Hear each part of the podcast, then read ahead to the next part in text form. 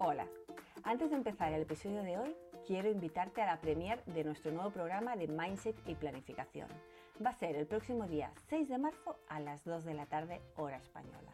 Una sesión en directo para encontrar, además, 10 mujeres aventureras que quieran co-crear con nosotras. Sí, no solo te presentaremos en primicia el contenido de nuestro nuevo programa para que puedas decidir si es lo que quieres, sino que pondremos en preventa 10 plazas para que las más intrépidas no solo obtengan un descuento extra y un paquete enorme de beneficios adicionales, sino que puedan participar de la última fase de creación para adaptar el programa a sus necesidades y peticiones. En la sesión descubrirás todas las ventajas y los beneficios de ser una de las 10 aventureras iniciales con todos los detalles. Si te mola la idea, vente a la Premier porque estamos decididas a crear el mejor programa de planificación y mindset para emprendedoras que haya existido jamás. Pero para ello necesitamos tu ayuda. Queremos mostrarte todo lo que tenemos pensado antes de que salga a la luz, porque ya no nos aguantamos más. Y también queremos que sea increíble, que cada coma aporte, que cada minuto que inviertas te vuelva multiplicado por mil. Queremos que consigas una transformación brutal a nivel vital. El objetivo es muy bestia. Queremos cambiarte la vida. Te mostraremos cómo puedes generar más impacto, estar mejor planificada y preparada a nivel mental que nunca, trabajando de manera más inteligente y eficiente posible para poder disfrutar de la vida mientras haces crecer tu negocio. Vamos a tomar nota de todo lo que nos pidas. Ayúdanos a hacer increíblemente útil, interesante y práctico este programa. Queremos crear un grupo de expedicionarias que se apunten a esta nueva aventura con nosotras y nos empujen a llevar el contenido que tenemos preparado un paso más lejos, gracias a comunicarnos todas vuestras necesidades concretas y hacernos peticiones para poder incluirlas en la última fase de creación de este programa de planificación y mindset, pensado para que tú consigas más foco, más calma, más tiempo para ti, trabajando menos y mejor, estar mejor organizada y poder disfrutar más de tu vida a la vez que sacas a flote todo tu potencial y haces crecer tu negocio sin sacrificar tu vida personal, tu paz mental y tu disfrute. Te recuerdo que la sesión es totalmente gratuita y que será el 6 de marzo a las 14 horas hora española. Si te interesa, si te gusta lo que estás oyendo, tienes el enlace en las notas del episodio. Te esperamos.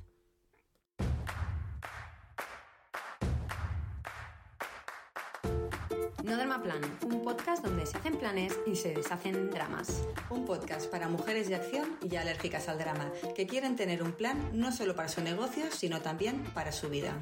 Si quieres sentir que por fin eres la escritora, la directora y la protagonista de tu vida, si quieres tomar las riendas, ser altamente productiva y estar bien planificada, si quieres tener la vida que siempre has soñado en calma, con control y libertad, mientras consigues tus objetivos y haces crecer tu negocio de manera sostenible y equilibrada, integrando todas las facetas de tu ser, exprimiendo todo tu potencial y alcanzando esa versión de ti que te hace sentir orgullosa de ser quien eres, aquí vamos a crear para ti un mix perfecto entre planificación, estrategia, productividad y mindset para demostrarte que para conseguir todo lo que te propones solo necesitas un plan. Prepárate para recibir altas dosis de motivación, cuestionarte todo lo establecido en el mundo del emprendimiento y encontrar una nueva manera de hacer las cosas alineada contigo, mientras te lanzamos de vez en cuando algún que otro reto. Eso sí, siempre sin dramas. Bienvenida a este nuevo episodio de No Drama Plan, un podcast para mujeres de acción y alérgicas al drama. Una cosa que me mantiene muy enfocada, que hace que no me tambalee prácticamente pase lo que pase, es tener rituales o rutinas tanto para empezar como para cerrar el día. Soy amante de las rutinas, las amo. Igual es de sosas, pues igual soy una sosa pero las amo. Es la repetición de ciertos actos lo que me fascina, porque es ahí donde puedo optimizar mi tiempo y la manera en la que hago las cosas. Gracias a la repetición de estos hábitos para acabar y cerrar el día, he conseguido una estabilidad que me ayuda a pensar con más claridad y más foco. Aunque intento hacer otros tantos hábitos saludables durante el día, hoy quiero hablarte especialmente de estos porque son los que he asentado con más fuerza en este último año y siento que me han ayudado sobre todo al estar gestionando ahora mismo tantas cosas entre los peques, la casa, el trabajo, etc. Así que si quieres saber cómo organizo mi comienzo y mi cierre del día, tanto a nivel de trabajo como de vida, quédate porque te voy a desvelar lo que mejor me funciona para que, si quieres, puedas probarlo y aplicarlo a tu vida. Si lo haces, por favor, compártelo por redes sociales o envíanos un email a hola.planificayvencerás.com porque me encantará saber tu experiencia, opinión y si tienes algún que otro truco para mejorar mis rituales, pues genial. Bienvenidos sean. Compartir es vivir. Ah, por cierto, soy Irma, la rubia. Y ya sabes, junto con Miriam somos Planifica y Vencerás. Y aquí unimos la estrategia, el mindset y la productividad para ayudarte a crear el plan que te permita tener más tiempo y disfrutar más de la vida. Antes de empezar, como siempre, te voy a pedir que nos sigas en nuestras redes sociales arroba planifica barra baja y barra baja vencerás en Instagram y que le des a seguir en Spotify o en la plataforma en la que nos estés escuchando a este podcast. De esa manera nos dejas saber que te gusta lo que hacemos y nos ayudas apoyando nuestro trabajo. Venga, al lío. En este episodio quiero dejar claro que eh, bueno, es para ti si buscas mejorar tu enfoque y tu productividad en el día a día, si sientes que tus hábitos actuales no están maximizando tu tiempo y energía, si estás interesada en implementar rutinas tanto para empezar el día con el pie derecho como para acabarlo con calma y sensación de control, si quieres explorar cómo tener ciertos frameworks o maneras concretas de hacer las cosas de manera habitual puede mejorar tu productividad y sobre todo aportar más calma y sensación de control, lo cual en mi experiencia se suele traducir en más foco para pensar y para trabajar. Si deseas conocer estrategias para recargar tu energía mental y física y dar lo mejor de ti cada día o, por ejemplo, si estás comprometida a desarrollar hábitos conscientes que te ayuden a alcanzar tu máximo potencial. Para hacerlo más fácil, vamos a dividirlo en rutinas y hábitos antes de empezar a trabajar y rutinas y hábitos una vez estoy ya en modo eh, full trabajo. Rutina número uno de Day Setup, que la llamo yo. Esta rutina está compuesta de dos partes, lo que hago en casa antes de dejar a los niños en el cole y lo que hago justo después. Para empezar el día en casa, digamos en territorio más, personal, hago tres cosas de manera muy consciente. Y tengo que decir que antes de ser mami, mis momentos matutinos eran mucho más ordenaditos y mi rutina me salía mucho mejor que ahora, pero bueno, en la medida de lo posible hay tres cosas que intento no saltarme nunca. Y para ello, además, intento levantarme antes que los peques para poder hacerlo. Empecemos por el principio. Para mí, un gran día empieza la noche anterior. Esto lo he contado ya varias veces. Pero no por la noche-noche, o sea, antes de las nueve y media, diez. Yo lo suelo hacer después de cenar y lo que hago es mi mise en place personal. Si escuchaste el episodio 50, te hablaba de esto en más detalle, pero básicamente me dejo todo preparado, todo, todito, todo, lo que voy a necesitar al día siguiente. Mi ropa de deporte, la ropa que me voy a llevar, que voy a llevar luego durante el resto del día, la dejo ya preparada. Mi batido de proteína, los snacks que me voy a llevar para la jornada de trabajo, también. Preparo el desayuno por la noche, es decir, no me hago las tostadas, pero me lo dejo todo puestecito para que solo tenga que mm, meter la tostada y darle a la palanca. Y dejar listos mis eh, complementos, ¿vale? Vitaminas, todo eso me lo dejo ya en, en la mesa ya colocado para no tener que buscarlo, porque luego sobre todo si los niños ya se han despertado, por ejemplo, se me olvida. Así que me lo dejo todo allí ya puesto para que nada se me escape. De esta manera puedo empezar con mucha más calma, no tengo que hacer el esfuerzo de intentar recordar todo lo que necesito eh, medio dormida y con los gritos de los niños de fondo y demandándome todo el rato y me es mucho más práctico. Es la manera en la que nunca me olvido de nada. Por la mañana, mi ritual de desayuno o despertar es el siguiente. Reviso un minuto mi plan del día para sintonizarme y refrescar mi memoria y desconecto el móvil. O sea, una vez hecho esto, desconecto el móvil.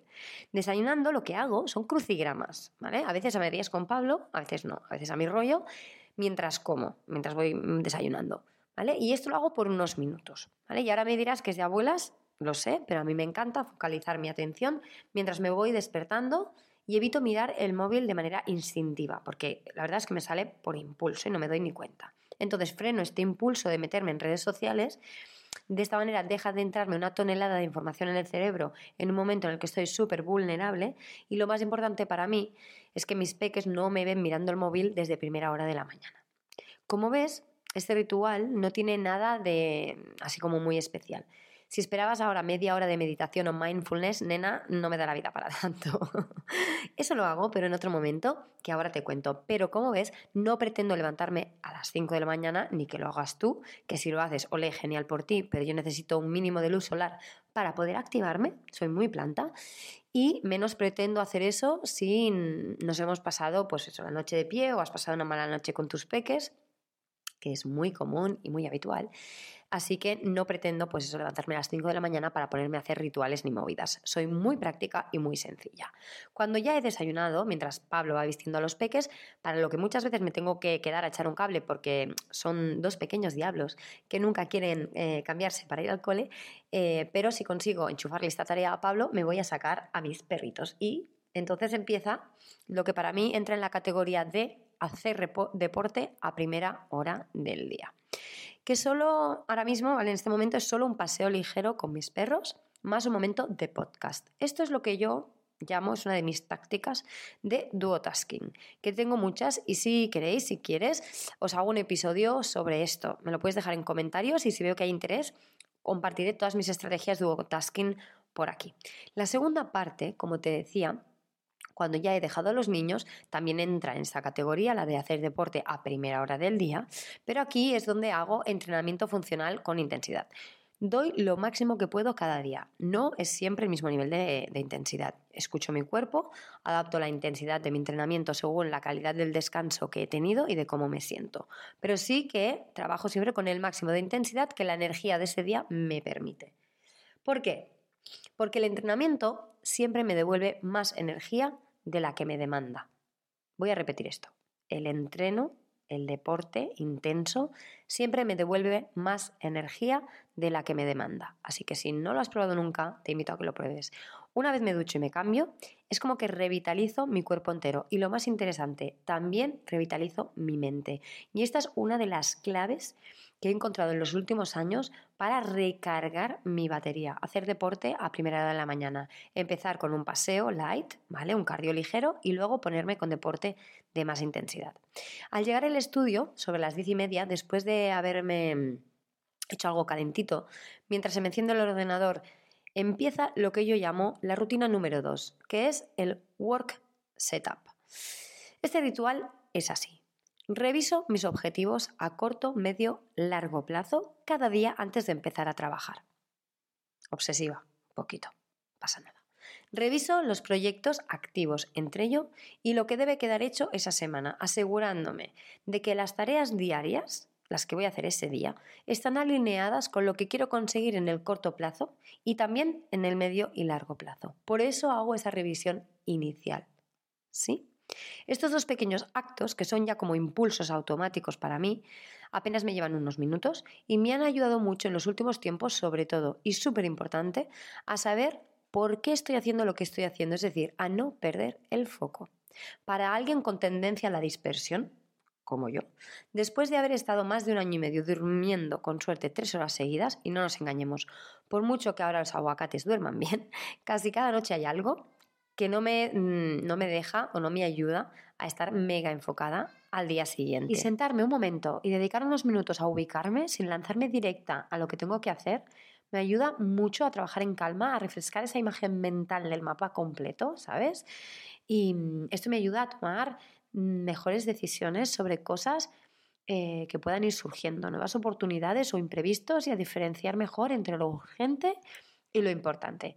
Y ya sé que dije que iba a contarte sobre los hábitos que me ayudan a mantener más foco y el foco más alto y a trabajar con más calma, pero aquí voy a contarte una cosa que no hago porque para mí es tan importante una cosa como la otra. No abro mi correo, no me pongo a mirar redes sociales, no me dedico a contestar mensajes internos ni de clientas. ¿Por qué?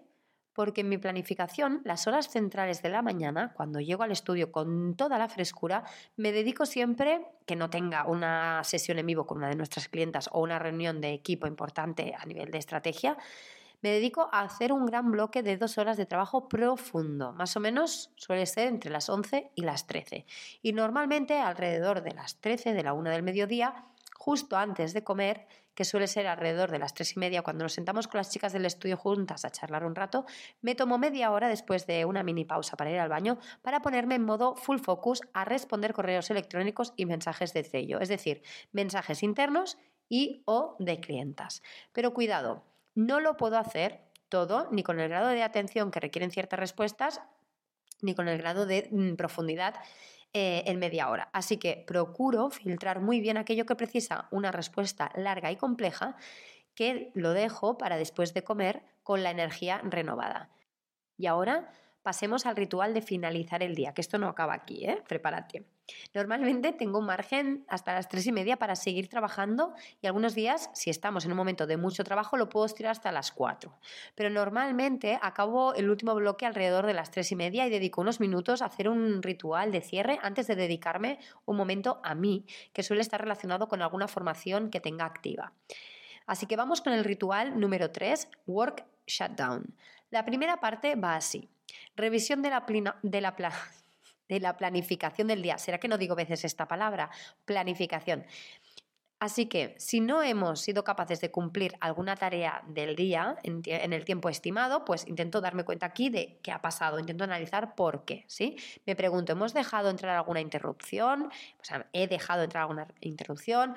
O no hemos sabido sostener bien un límite a nivel de equipo, o me he dejado llevar por mi tendencia dispersa, o me pregunto si pues no hemos calculado bien el tiempo para esa tarea y entonces dedico unos minutos a reubicar lo que haya quedado pendiente en el, resto de la semana, ¿vale? Teniendo en cuenta pues prioridades y urgencias. Así que como ves, trabajo con una planificación flexible y no, no siempre me sale bien y cuando no me sale bien lo que hago es recolocar las piezas la siguiente, el siguiente punto es que aquí sí me doy un tiempo para socializar y revisar redes sociales.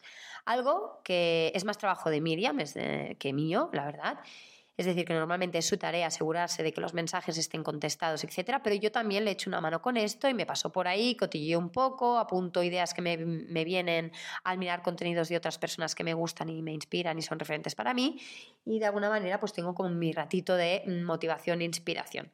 Y lo último que hago es que reviso mis correos para ver si hay algo urgente para el día siguiente, pero a no ser que sea súper, súper urgente de vida o muerte, que no suele ser, lo dejo en pendiente y le doy a mi cabeza espacio para pensar la respuesta sin prisa. Y la segunda parte va así. Con el margen que me queda, dedico unos 5 o 10 minutos a escribir en mi libreta. No mi libreta, una libreta normal, una agenda, un journal, ¿vale? ¿Y qué escribo? Primero, algo destacable del día de hoy. Algo que me, que me gustaría recordar en el futuro de ese día.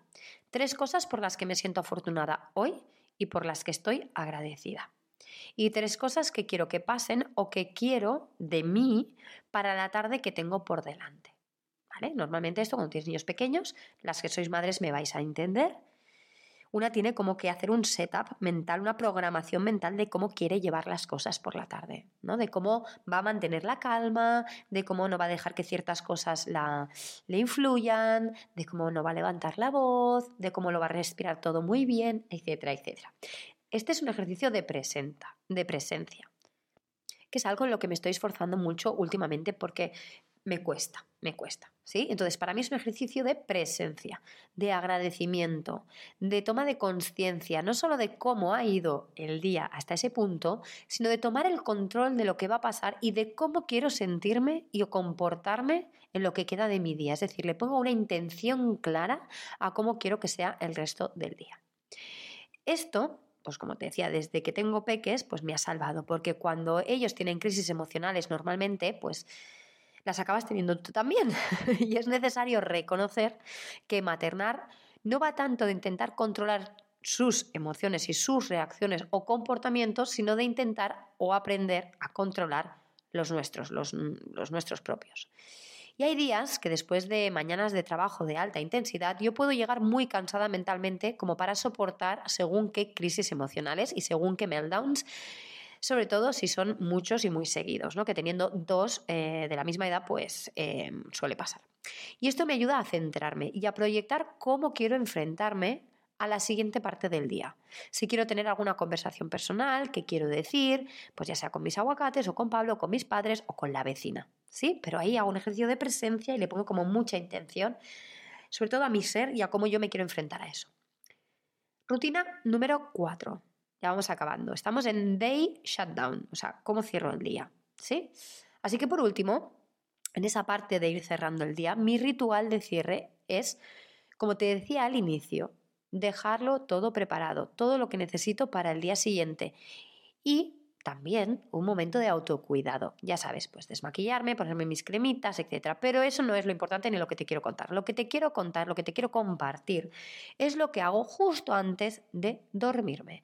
Cuando siento que el sueño ya me vence y aparto el libro, que normalmente leo antes de irme a dormir, hago una meditación previa al sueño. Sí, en la cama. En la cama, chimpum. Esto es lo que a mí me ha funcionado. Nota al margen se me da fatal meditar, ¿vale? Lo he llegado a conseguir en una etapa de mi vida muy puntual, que os contaré otro día, en la que estaba como muy conectada con mi cuerpo, pero mm, no es algo que se me dé bien de manera natural, ¿vale? No se me da nada bien. Así que este truco me ha funcionado y yo creo que para los que sois como yo os puede funcionar. Bueno, creo que le puede funcionar a todo el mundo. Así que os lo comparto. Así que la cosa es, he encontrado este truco en el libro del almanaque de Ravikant que os aconsejo. Es un libro muy raro, ¿vale? Pero mola leerlo. Consiste en iniciar una meditación donde repaso las cosas que más me han gustado de ese día, visualizo cómo quiero que vaya el día siguiente. Esto es de cosecha propia, ¿vale? Esto creo que en el libro no sale, pero yo lo comienzo así para conectarme, digamos, con mis pensamientos. Y luego empiezo a dejar fluir los pensamientos con la intención de, como se dice en el mundo de la meditación, dejarlos pasar. ¿vale? Sin más. Intentando dejar la mente en blanco, cosa que con el cansancio se me da mucho mejor que antes, em, y se me da mucho mejor que cuando comienzo el día. Por eso las meditaciones al principio del día a mí no me salen. Así que eh, en ese momento, sí, que normalmente además en mi casa hay silencio, nadie me demanda, esto para mí es más fácil. Y me ha ayudado mucho a conciliar el sueño, cosa que ya he contado muchas otras veces que también me cuesta bastante de siempre. Así que si no consigo meditar, que a veces no me sale, ni a estas horas, ni con este truco, por lo menos consigo dormirme y es un super win-win para mí. Así que si eres de este tipo de persona hipercerebraica, como soy yo, a la que la cabeza no le para y precisamente por la noche te cuesta dormir porque no puedes dejar de pensar, hacer esta especie de meditación guiada, ¿no? iniciándola con lo que te he dicho, ¿no? De pensando en, las cosas que me han gustado de ese día, conectándome con el placer, con el disfrute, con la satisfacción de ese día y visualizando qué quiero, ¿no? Que de eso eh, pase al día siguiente, me funciona muy, muy bien. Así que empezando por ahí, ¿no? Esa, esa versión de meditación guiada por mí. Eh, te invito a que lo pruebes para intentar relajarte, porque ah, yo desde que repito cada día este mismo proceso, ¿sí? Estoy como entrando en un camino ya conocido, ¿sí? De alguna manera mi cerebro ya entiende, vale, estamos entrando en ese momento en el que tú haces este ejercicio y se relaja y se deja de llevar cada vez con más facilidad. Y en ese momento os tengo que decir, chicas, que eh, tengo como momentos un poco como mm, de epifanía. ¿Sabes? Veo cosas, veo cosas Mm, ideas, a veces no soy capaz de retenerlas, pero como que planto semillas, ¿no? Y al día siguiente, ostras, me vienen cosas que tengo la sensación de que las he soñado y a veces me acuerdo de que no, no las he soñado, las pensé en el momento ese en el que estaba a punto de dormirme. Es como que conecto mucho con la creatividad allí y, bueno, os lo recomiendo. Bueno, con todo mm, lo que he compartido hasta aquí sobre mi experiencia personal, eh, espero que te haya podido pues, eh, comunicar la importancia de establecer estos rituales y rutinas tanto al empezar como para finalizar el día. Estas prácticas a mí me han permitido mantenerme enfocada y estable, incluso en medio de múltiples responsabilidades como las que siento que tengo hoy. Incluso, ya te digo, en medio de dos lanzamientos muy intensos que hemos tenido este año en Planifica y Vencerás. Venga, te resumo un poco los puntos clave de estos hábitos matutinos y vespertinos que me han ayudado a gestionar mi día a día de una manera muy eficiente y que han servido para mantener el equilibrio y la cordura entre el trabajo, la familia y el autocuidado. ¿Con qué quiero que te quedes? Lo que a mí me funciona consiste en cuatro rituales llenos de hábitos que apoyan mejorar mi calidad de vida, mi capacidad de concentración y el tener la calma que necesito para pensar con claridad. En mi caso, estos rituales son los que te voy a resumir aquí, pero tú móntatelo como quieras. Ahora sí que intenta encontrar los tuyos propios. Los míos son el ritual de preparación del día, el day setup el ritual de inicio de la jornada laboral, el work setup, el ritual de cierre de la jornada laboral, el work shutdown, y el ritual de cierre del día o el day shutdown. Bueno, queridas amigas, hasta aquí el episodio de hoy.